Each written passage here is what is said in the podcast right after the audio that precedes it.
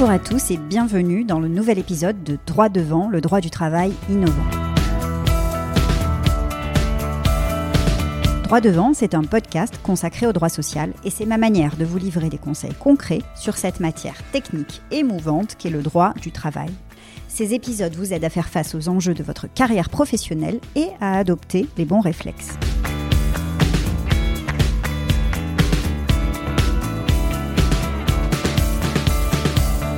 Ce mois-ci, Droit devant revient dans un format plus classique, puisque les épisodes précédents ont été consacrés à notre passage en société à mission.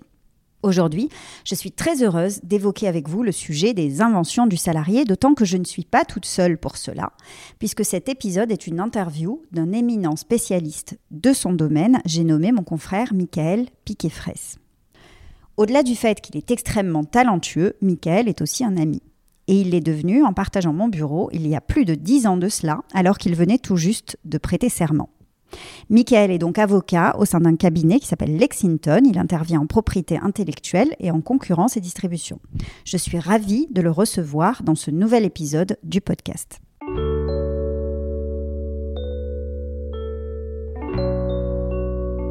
Alors pourquoi un tel épisode me direz-vous? Eh bien tout simplement parce que comme le souligne l'INPI, qui est donc l'Institut national de la propriété industrielle, l'année 2021 a été marquée par un très grand dynamisme en matière de dépôts de création en France. Donc des dépôts comme des brevets, les dessins et modèles, les marques, les droits d'auteur et de plus en plus de dépôts sont réalisés par des salariés. dans cet épisode, Michael évoque l'impact grandissant de la propriété intellectuelle sur le monde du travail, il revient plus en détail justement sur les dépôts qui sont réalisés par les salariés et qui posent de nombreuses questions, notamment qui est propriétaire de la création réalisée par un salarié, comment se ménager la preuve de la propriété de sa création pour mieux la protéger, le salaire consenti aux salariés couvre-t-il la cession des droits sur ces créations, et puis comment l'employeur va-t-il céder les droits aux salariés sur leur création? Est-ce que la rémunération qui est consentie par l'employeur va pouvoir lui permettre d'utiliser l'œuvre sur tous les supports, de toutes les manières possibles?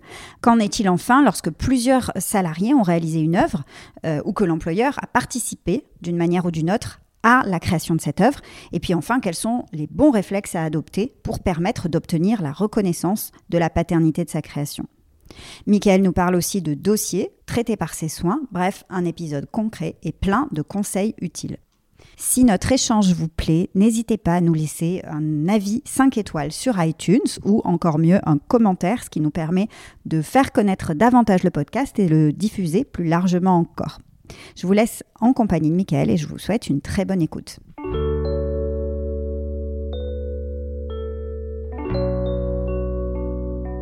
Bonjour Michael et bienvenue sur Droit Devant. Bonjour Marie-Laure, merci pour l'invitation. Alors merci, ça fait un moment qu'on essaye de croiser nos agendas pour trouver un moment euh, commun pour aborder ce sujet qui se trouve à la lisière entre le, droit du travail et le droit de la propriété intellectuelle.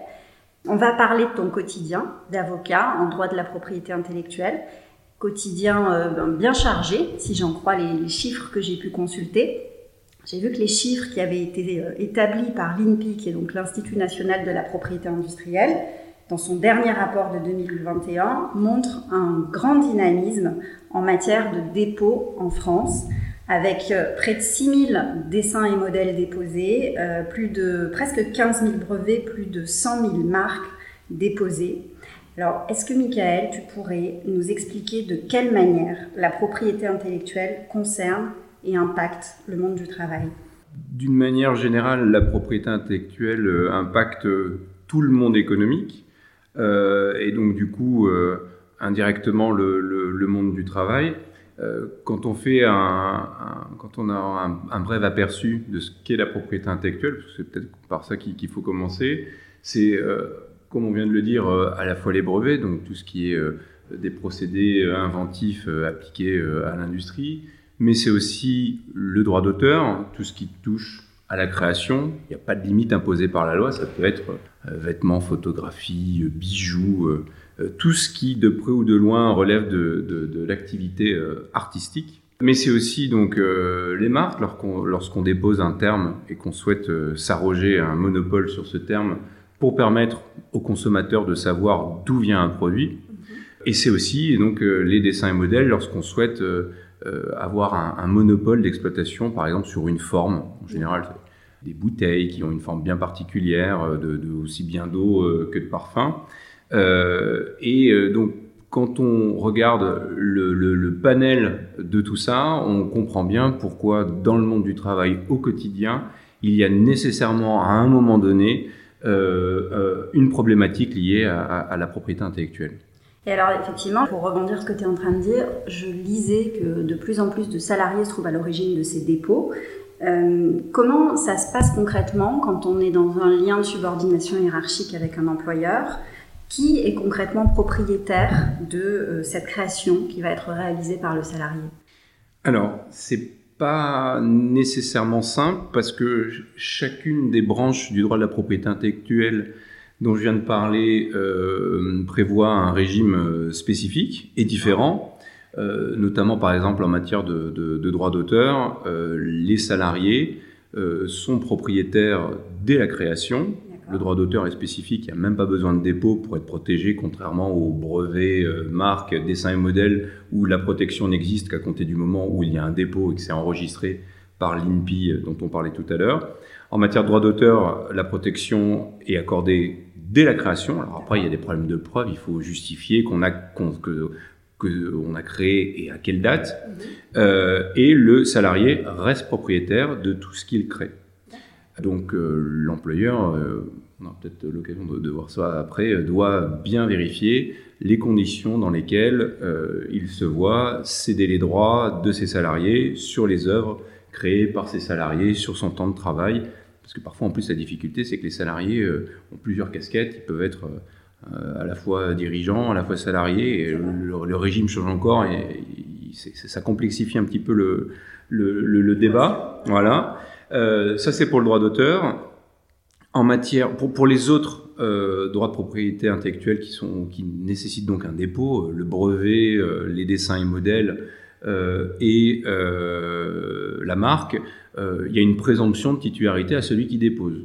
Il arrive parfois que des salariés un peu indélicats aillent déposer dans le dos de leur employeur des, des, marques ou des inventions qui ne sont pas les leurs auquel cas il y, a, des actions qui existent pour venir revendiquer euh, ces, droits de propriété intellectuelle qui ont été déposés en fraude et ou de mauvaise foi. Mais il y a quand même une présomption de titularité, donc euh, l'employeur doit être quand même assez vigilant sur ce que peuvent faire ou pas euh, ses salariés à ce titre. Juste une dernière précision peut-être, parce que c'est un, sujet sur lequel il y a pas mal de contentieux, c'est les logiciels. en général, les logiciels nécessitent beaucoup d'investissement, donc c'est des créations qui sont extrêmement protégées. C'est une dérogation dans, le Code de la propriété intellectuelle, euh, selon laquelle, alors que le droit d'auteur, euh, la création appartient au salarié euh, jusqu'à ce qu'il la cède à son employeur, bah, sauf en matière de logiciel, où ça appartient immédiatement à l'employeur, il y a une dévolution automatique. Et il y a depuis la fin de l'année dernière également une, une réforme en, qui, qui, encadre les créations de logiciels de, de, stagiaires et de doctorants qui avaient pas mal de, débats et de contentieux sur le sujet. Euh, et bien qu'ils ne soient pas salariés, euh, mais ils font quand même partie de l'entreprise et du monde du travail. eux aussi sont concernés par ce bénéfice euh, de d'évolution automatique. Oui. Et d'une manière générale, la, création des non-salariés, puisqu'on a parlé des salariés, mais qui sont dans le scope de l'entreprise, euh, nécessitent aussi des points d'attention euh, euh, particuliers. D'accord, parce que c'est vrai que le réflexe premier qu'on aurait, ce serait de se dire, bah, finalement, le salarié est déjà rémunéré dans le cadre de son contrat de travail, dans le cadre de ses fonctions, effectivement, et pour les exercer, il perçoit un salaire. Donc, ça fait partie d'ailleurs des obligations que l'employeur a contractées à son égard relatives au versement du salaire. Donc, finalement, est-ce que le, bénéfice de ce salaire ne couvre pas ben, la cession de droits sur les créations? Modulo, le régime particulier dont tu... Alors, pour le logiciel, effectivement, il y a une dévolution automatique, mais ça n'exclut pas une rémunération spécifique pour autant. Euh, et d'une manière générale, pendant longtemps, la jurisprudence a effectivement considéré que euh, le, euh, le, versement d'un salaire emportait une, la cession de droit. Mais à partir des années 90, la Cour de cassation est revenue à un régime un peu plus rigoureux et clairement plus conforme à la loi. Ce régime veut que euh, l'auteur reste propriétaire euh, quoi qu'il se passe jusqu'à d'une part qu'il cède et d'autre part qu'il soit rémunéré pour, à moins qu'il accepte de céder gratuitement, mais dans, dans, le milieu du travail. c'est difficile. Donc il faut impérativement que euh, l'employeur prévoit une rémunération spécifique, distincte, dédiée, euh, qui, d'après la loi, euh, doit être proportionnelle à l'utilisation qui est faite de l'œuvre. Donc, euh, je sais pas, je, suis salarié, euh, je, je, je, design une carte postale, euh, mon employeur en vend 10, il me verse une certaine somme, il en vend 100, il, il me verse une somme plus importante. Ça, c'est le principe, c'est la proportionnalité. Normalement, le salarié est censé bénéficier proportionnellement de la rémunération de ce que son employeur fait de son œuvre. En pratique, c'est l'exception qui est prévue par, le, par la loi. Il est également prévu, quand il est difficile de quantifier, une rémunération forfaitaire. Mais dans tous les cas, il faut bien prévoir une rémunération distincte, notamment sur la fiche de paie, qu'on voit bien qu'il y a bien une cession de droit. Proportionnelle ou forfaitaire, ça c'est euh, euh, un peu plus difficile à justifier, mais, mais il faut vraiment qu'il y ait une rémunération spécifique pour la cession de droit. Et alors du coup, qu'est-ce qui va découler de cette rémunération dédiée euh, que va consentir l'employeur au salarié? Est-ce que ça signifie euh, que par conséquent, eh bien l'employeur va pouvoir utiliser l'œuvre sur tous les supports et de toutes les manières euh, dont il déciderait de le faire? Non, mais l'employeur pas plus que n'importe qui d'autre lorsqu'il acquiert une œuvre. Alors ça peut être son salarié, mais quiconque, que ce soit l'employeur vis-à-vis de son salarié ou toi demain si tu décides d'acheter une œuvre, tu as beau avoir payé cette œuvre, tu ne peux pas faire tout et n'importe quoi avec. Euh, donc l'employeur a les mêmes restrictions que n'importe qui d'autre, mhm. euh, à savoir que ce qui est rémunéré et ce qui est cédé, ce sont les droits patrimoniaux, c'est-à-dire globalement le droit de pouvoir exploiter commercialement l'œuvre. Ça, l'employeur, si la clause de contrat, peut-être qu'on en reparlera, est bien rédigée, il peut faire à peu près tout ce qu'il veut dessus. En revanche, euh, ce qui n'est ce qui est inaliénable, c'est-à-dire ce qu'on ne peut pas céder, même si l'employé le voulait ou même si le créateur le voulait, la loi prévoit que ça n'est pas possible, c'est le droit moral.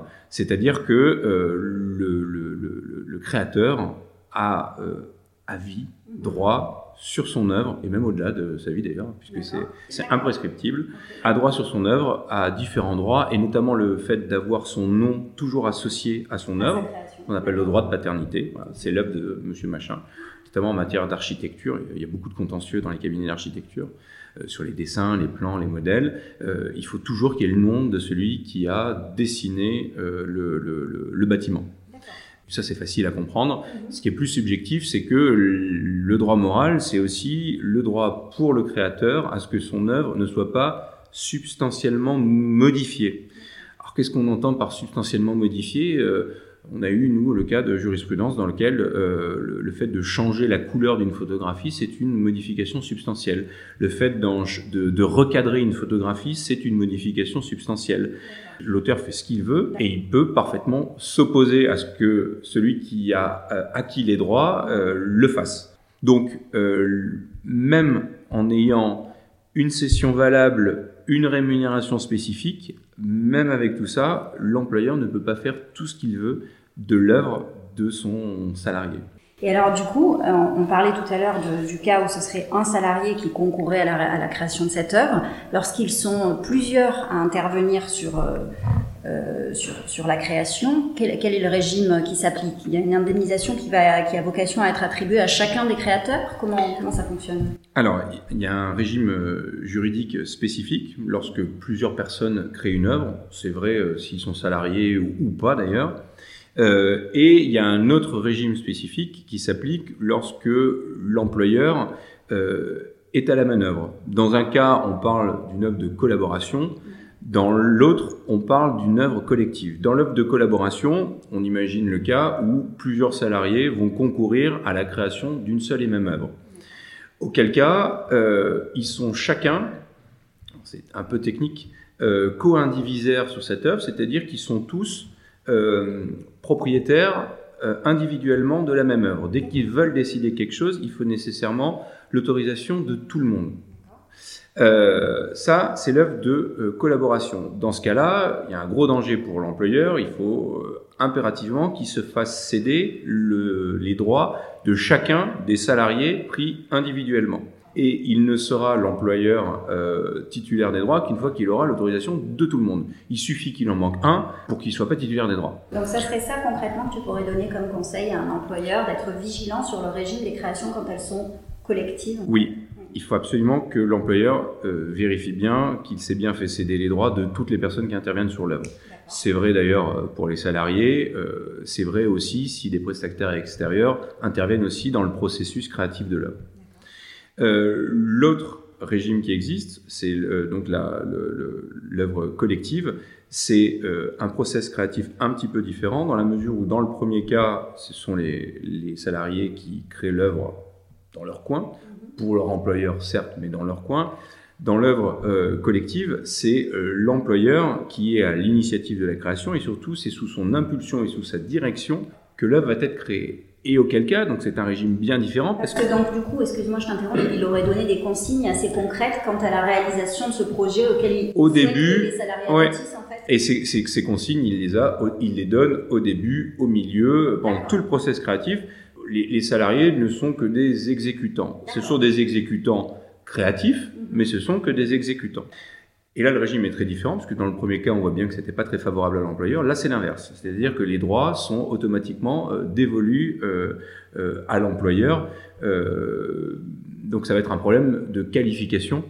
Et il vaut mieux le prévoir en amont dans les contrats, en prévoyant que c'est bien une œuvre collective et non une œuvre de collaboration. Ceci étant, il faut que ça corresponde à la réalité. Il suffit pas de dire c'est une œuvre collective, donc ça m'appartient parce que je suis l'employeur. Il faut derrière des preuves concrètes que l'employeur est vraiment euh, à l'origine, euh, a donné l'impulsion et les, directives nécessaires pour que l'œuvre soit créée. Et alors pour parler maintenant de régime probatoire, parce qu'on en est là à se dire de façon concrète, il faut arriver à aménager la preuve que X ou Y a concouru euh, soit une œuvre collective, soit une œuvre voilà, sous, l'impulsion de, l'employeur et sous son management, en fait. Euh, qu'est-ce que c'est euh, concrètement les conseils concrets que tu pourrais donner aux salariés et puis dans un premier temps peut-être et puis ensuite à l'employeur quand on travaille comme ça de cette manière sur ces sujets qui peuvent qui peuvent générer des dépôts, que ce soit des dessins modèles, des marques, des brevets? Qu'est-ce que c'est les bons réflexes à, à avoir dans, ce, dans ces cas de figure? Alors, les bons réflexes à avoir, c'est garder trace de tous les échanges. Ça, ça, paraît idiot, mais le nombre de clients qui nous disent Ah, ben, j'ai quitté mon entreprise et j'ai rien gardé, mm. j'ai pas fait de sauvegarde. Alors, attention, je, précise que tout ne peut pas être récupéré euh, sur un serveur d'une société. Hein. Ça, ça, peut être pénalement répréhensible, ça peut être du, du, du vol. du vol. Donc, il faut garder euh, notamment euh, des mails, par exemple. Ça, ça peut être intéressant. Il y a aussi la possibilité, aussi bien pour le salarié que l'employeur, euh, de, déposer euh, des enveloppes euh, solo. C'est un processus d'enregistrement qui coûte pas cher du tout auprès de l'INPI, qui qui donne une date certaine au dépôt. Donc, vous mettez dans une enveloppe physique ou numérique d'ailleurs des croquis, du texte si c'est un livre, des photographies. Et euh, à une date donnée, celle qui est apposée sur cette enveloppe, on sait que euh, vous, à ce moment-là, vous étiez à tel processus de création. En matière de logiciel, il y a une association euh, qui est extrêmement efficace qui s'appelle l'Agence de protection des programmes, auprès de laquelle on peut déposer très facilement via leur plateforme l'état d'avancée d'un logiciel, V1, V2, V3 en termes probatoires, c'est extrêmement important parce que la plupart du temps, euh, devant le juge, mhm. il va y avoir ce débat de qui est réellement l'auteur mhm. euh, et, à quel moment. Parce que souvent, euh, celui qui attaque se voit opposer le fait que, par exemple, le salarié avait déjà créé avant, par exemple. Donc là, ça va être tout un, tout un sujet sur, la preuve pour établir qui a créé en premier. Ça va être souvent ça. Mais par exemple, en matière de de marques. Tout à l'heure, je parlais de, de, salariés qui peuvent déposer euh, dans le dos de leur employeur. Il y a un projet qui se crée. Euh, c'est pas très concret et puis euh, ça commence à fonctionner. Et on a eu euh, récemment un client qui s'est rendu compte que un de ses anciens salariés, qui était avant ça un prestataire externe qu'il avait embauché et qui après avait voulu voler de ses propres ailes ils avaient un projet d'association commun. cet ancien prestataire externe slash salarié slash futur associé avait à la fois déposé une marque dans le dos de mon client et qu'il exploitait par ailleurs un logiciel qu'ils avaient développé en commun. Et dans ce genre de situation, le, la plus grosse difficulté, bah, d'une part, c'est la chronologie, parce que quand on voit que quelqu'un euh, à plusieurs postes successifs, plusieurs, plusieurs statuts successifs comme ça, bah, à quel moment il a créé quoi euh, euh, On regarde son, son, son, contrat de prestataire externe, quelles étaient les clauses de, de, propriété intellectuelle, puis après on regarde son contrat de salarié, est-ce qu'il avait bien des clauses de cession de droit Et puis euh, ensuite, pendant les pourparlers, lui il nous disait, bah non, mais moi j'ai tout créé en deux semaines c'était une plateforme qui était manifestement identique. Donc voilà, ça va être un problème de chronologie euh, euh, et, et, de preuve. Est-ce que tu aurais euh, peut-être un dossier marquant dont, tu souhaiterais nous parler les qui s'inscrirait justement dans le cadre de ce thème qu'on aborde ensemble entre les relations employeurs-salariés D'une manière générale, le plus gros du contentieux, en tout cas que moi j'ai à connaître, c'est d'anciens salariés comme ce cas-là d'ailleurs, qui partent pour s'installer. Et en général, ils partent euh, avec dans leur bagage euh, différentes informations, euh, notamment des contrats, des conditions générales de vente, qui sont aussi protégées. on n'a pas le droit de, pomper comme ça le, travail d'autrui. C'est du parasitisme, c'est un, petit peu autre chose. et qui crée une société concurrente. La plupart du temps, les clients qui sont donc demandeurs, c'est ceux qui s'estiment victimes de, ces pratiques-là, euh, nous sollicitent pour savoir euh, concrètement comment aller chercher ces preuves, parce que bah, à ce moment-là, ils n'en ont pas. Il y a des process extrêmement efficaces qui permettent de manière non contradictoire d'obtenir une autorisation du juge de manière secrète pour envoyer chez cet ancien salarié, que ce soit à son domicile personnel ou dans, sa, dans son nouveau siège social, un huissier et un expert informatique pour aller chercher sur les serveurs euh, la preuve euh, qu'ils ne sont pas partie de l'entreprise, ni avec des créations, ni avec des contrats, ni avec des conditions générales, ni avec des, euh, par exemple des, des, fichiers clients, parce que ça aussi c'est extrêmement courant. Euh, on repart euh, rarement bredouille euh, de ce type de, de, saisie. On trouve toujours quelque chose. Et puis quand on trouve rien, d'ailleurs, on dit ben, le, salarié était tellement précautionneux qu'il a tout, a tout effacé avant qu'on arrive. Mais c'est quand même euh, moins efficace quand on, quand on repart sans rien. Et donc on a eu le, le cas d'un ancien dirigeant qui, au moment de la cession de sa société, est resté dans la société en tant que salarié, en tant qu'homme clé. Il fallait qu'il reste pour assurer la transition. Et en tant qu'ancien dirigeant, mais il avait créé, il avait euh, développé un logiciel qu'il a continué à développer en tant que salarié. Il a été salarié pendant trois ans. Donc pendant trois ans, on a le temps de développer euh, amplement un logiciel. Il cède la société, euh, le logiciel avec, il part à la retraite, puis bon, le client se dit qu'il n'en entendra plus parler. Et il se rend compte que quatre ou cinq salariés de son entreprise quittent la société, montent une société concurrente, commercialisent un logiciel identiques et même sous le même nom. Euh, donc là, le, client euh, s'interroge, on fait cette procédure, on va tout saisir et on se rend compte que cet ancien dirigeant qui est parti à la retraite, en fait, a cédé, a, cédé une nouvelle fois le logiciel et le nom à un collectif de salariés anciennement employés par euh, la société initiale. Exactement. Alors, c'est jusqu'en cassation, il y a eu des, menaces de poursuite au pénal, ça a duré près de 5 ans. Au final, les partis ont, souhaité euh, transiger. Les anciens salariés ont versé une grosse somme pour arrêter les poursuites. Euh, mais on voit bien, et ça a été un peu tout le débat euh, avec la partie adverse, c'est que, encore une fois, c'est la chronologie qui compte. La succession de statuts différents, il a été dirigeant, et justement tout à l'heure je disais que dirigeant et salarié, c'est pas la même chose. Quand on est dirigeant non salarié, alors que quand on crée qu'on est salarié, ça peut être ou pas dévolu directement à son employeur. Quand on est dirigeant, on reste propriétaire de sa création. Donc, la question était... Là-dessus a nécessairement beaucoup d'impact sur... Ben oui, parce que ce qu'il a cédé aux anciens salariés, est-ce que c'est ce qu'il a cédé parce qu'il était dirigeant, auquel cas euh, il, en avait bien le droit, ou est-ce que c'est ce qu'il a cédé parce qu'il était salarié, auquel cas il n'en avait pas le droit? Voilà, donc euh, le, le, la différence de statut, alors on, on parlait aussi de, prestataires externes, euh, anciens dirigeants, salariés, certains sont dirigeants salariés, ce qui complexifie un petit peu la donne aussi, peut donner des situations assez complexes on se pose, on réfléchit, on regarde la chronologie et en général on trouve un, axe d'attaque.